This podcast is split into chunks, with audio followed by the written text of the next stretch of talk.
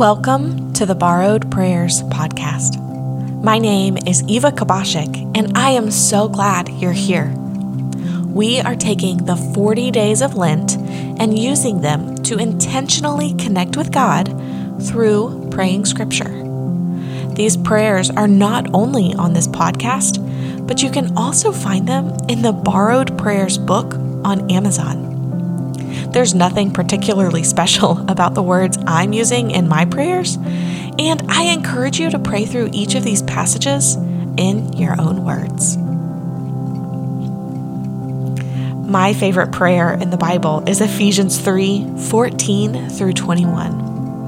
It's a prayer to add more understanding of the length, width, height, and depth of God's love.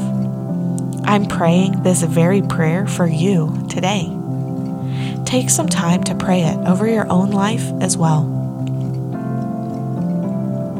For this reason, I kneel before the Father, from whom every family in heaven and on earth is named. I pray that he may grant you, according to the riches of his glory, to be strengthened with power in your inner being through his Spirit, and that Christ may dwell in your hearts through faith I pray that you, being rooted and firmly established in love, may be able to comprehend with all the saints what is the length and width, height and depth of God's love, and to know Christ's love that surpasses knowledge, so that you may be filled with all the fullness of God.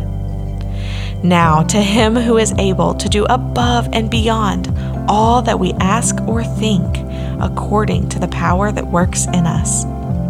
To him be glory in the church and in Christ Jesus to all generations, forever and ever. Amen. Ephesians 3 14 through 21.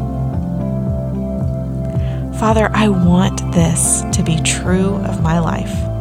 I know that my strength comes from you and that all understanding and wisdom comes from you too. I want to grasp more of your love for me. I want to love you more. Amen.